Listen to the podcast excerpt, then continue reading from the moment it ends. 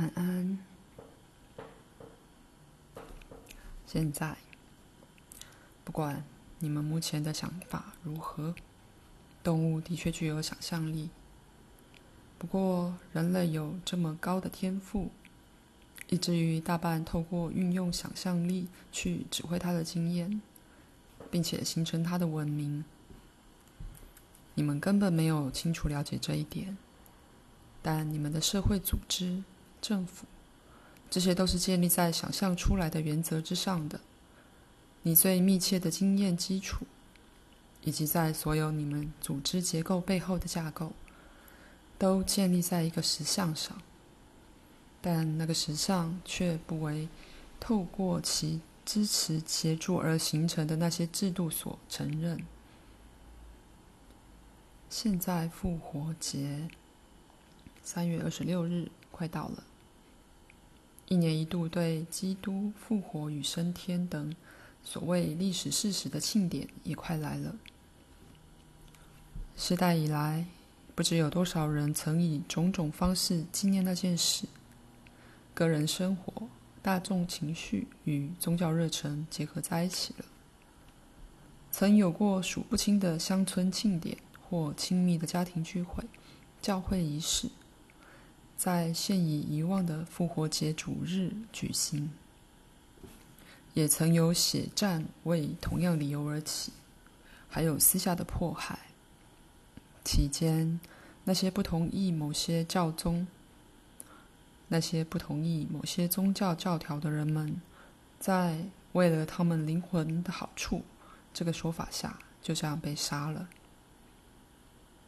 由于复活节的意义，曾有过灵性上的重重生与更新，也有不神圣的屠杀。那么，这无疑触及了血与肉，因此也改变了那些人的人生。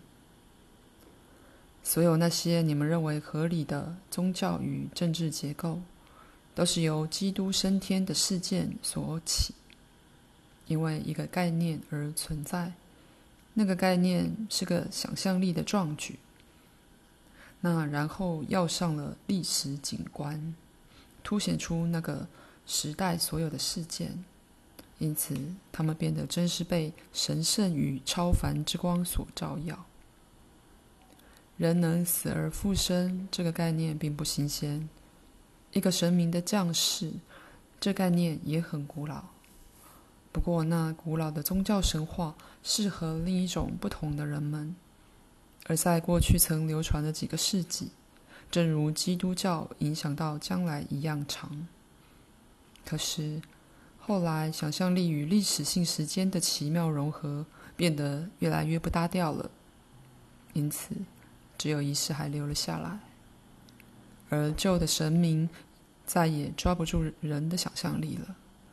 所以，基督教发生的时机成熟了，因为人并没有了解想象世界的特性，人一直坚持把他的神话变成历史事实，因为他只把事实的世界当作真实世界。那么，一个实际上有血有肉的人，必须毫无疑问的证实，每个其他人类也会死而复活。当然，通过死亡而后复活，肉眼可见的深入天堂。每个男人的确会死而复生，每个女人也一样。只有这样一种实事求是的族类，才会坚持要神人身体的死亡作为实证。再说一次。基督并没有被钉上十字架。历史上所谓的基督是一个被心灵实相光照的人，他彻悟到，任何一个人凭他本身的存在，就是一切万有与人类之间的一个联系。基督在每个人身上看到神与人性的相会，而人类凭着他在神性内在的存在能战胜，能战胜死亡，无一例外的。与基督教教义相连的，所有可怖之事都来自遵循法律与文字，而非其精神；或因坚持字面的解释，同时在其下灵性与想象的观念则被忽略了。再说一次，人透过想象力的运用来指挥其存在。一件使它有别于动物的伪机，将人们连在一起或分开的，就是概念的威力及想象的力量。爱国心、家庭的忠诚、政治的联盟，这些东西背后的概念，在你们的世界里有最大的实际效用。透过自由想象自身的成长，你们像小孩一样把自己投射到时间里。独特的想象过程即刻渲染了实质经验及大自然本身，除非你相当一贯的并且深入的思想，否则想象力的重要性就常为你所忽略。但它真正形成了你所经验的世界，以及你居住其间的群体世界。举例来说，进化论。是一个想象的构筑，但好多代的人都曾对透过它来看世界。不只是你们认为自己不同，而且真正体验到一种不同的自己。你们的制度也随之改变他们的面貌，因此经验与你们他对他的信念相符。你以某种方式做事。以一种以前不存在的方式看这个整个宇宙，因此，想象力与信念隐隐然构筑了你的主观经验和客观环境。举例来说，在所有其他想象的构筑里，不论他们的利弊如何，人都觉得他是自己是一个计划的一个部分。计划者也许是上帝或大自然本身，或在自然中的人，或在人中的自然。也许有很多神或一位神，但宇宙必然有个意义。即使是命运的想法，也会教人去反抗，而激励他去行动。不过，一个。无意义的宇宙这个概念本身就是个非常具创造性和想象力的行为。举例来说，动物就无法想象出这样愚蠢的事。因此，那学说显示出一个显然井然有序的心智与理性之不可置信成就，居然能想象自己是无秩序或混乱之结果。人具有绘制他自己大脑地图的能力，却想象大脑之不可思议、规律化的秩序可以从一个本身无意义的实相里浮现出来。那么，那理论真的是说，这有秩序的宇宙是魔术般的出现了？而进化论者多少必然相信一个几率之神或偶然之神，否则的话，他们的理论就完全说不通了。想象力的世界的确是你与自己源头的接触点，它的特性与你目前能接触到架构二里的特性最为接近。你对历史以及每日生活的体验，无形中都由只存在想象里的那些概念所形成，然后再被投射到物质世界上。这适用于你个人对自己的信念，以及在想象里。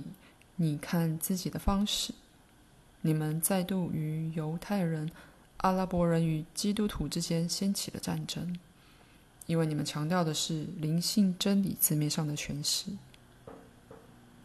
每一个人内在想象的世界，夹其冲劲与力量汇集成历史实相，在每个人之中，一切万有终极不可侵犯。不可压抑的力量被个人化了，而住在时间里，人的想象力能带他进入其他领域里，但当他试图把那些真理强行挤入一个太小的架构，便扭曲了内在实相，以至于变成了歪斜的教条。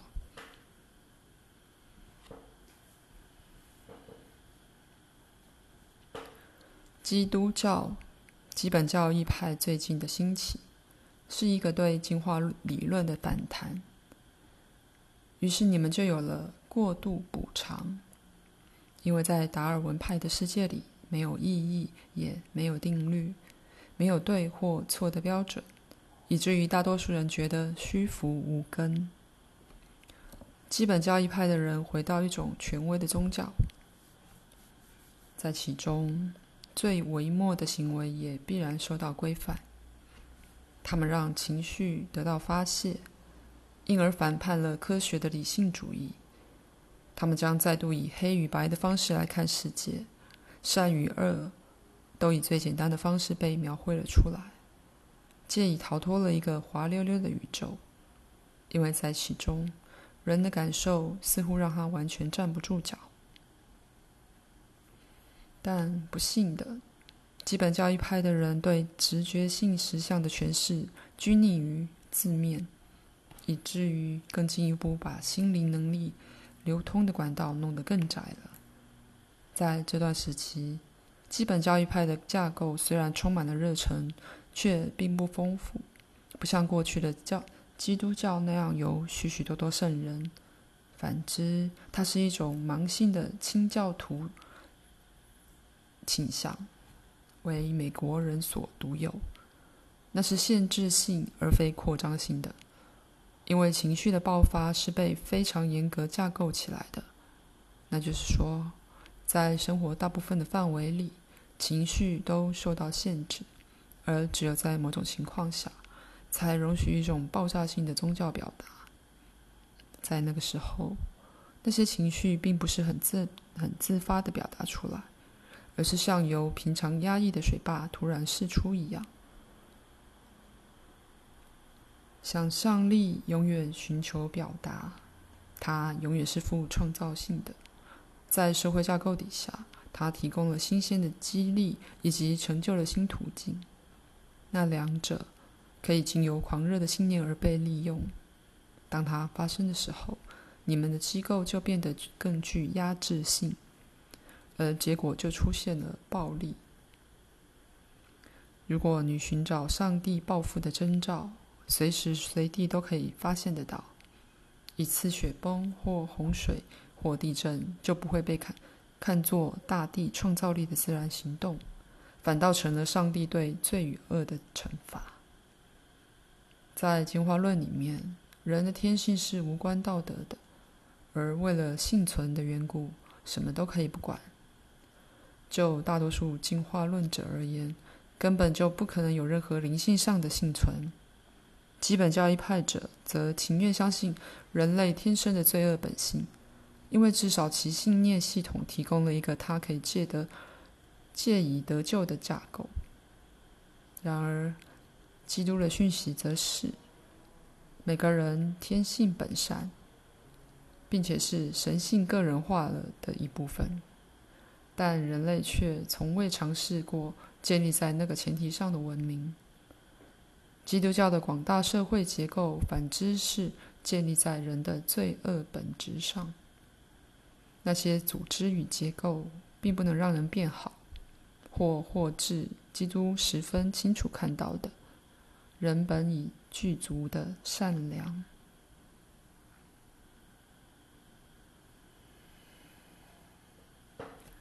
当你随时随地都碰到相反的事时，要说人性本善，几乎像是亵渎了神明。因为人太常显出好像一个天生杀手的动机。你被教导不要信赖自己存在的本来面目。如果你相信天生低下或是天生有污点，则无法期待自己一贯的做出理性或利他的行动。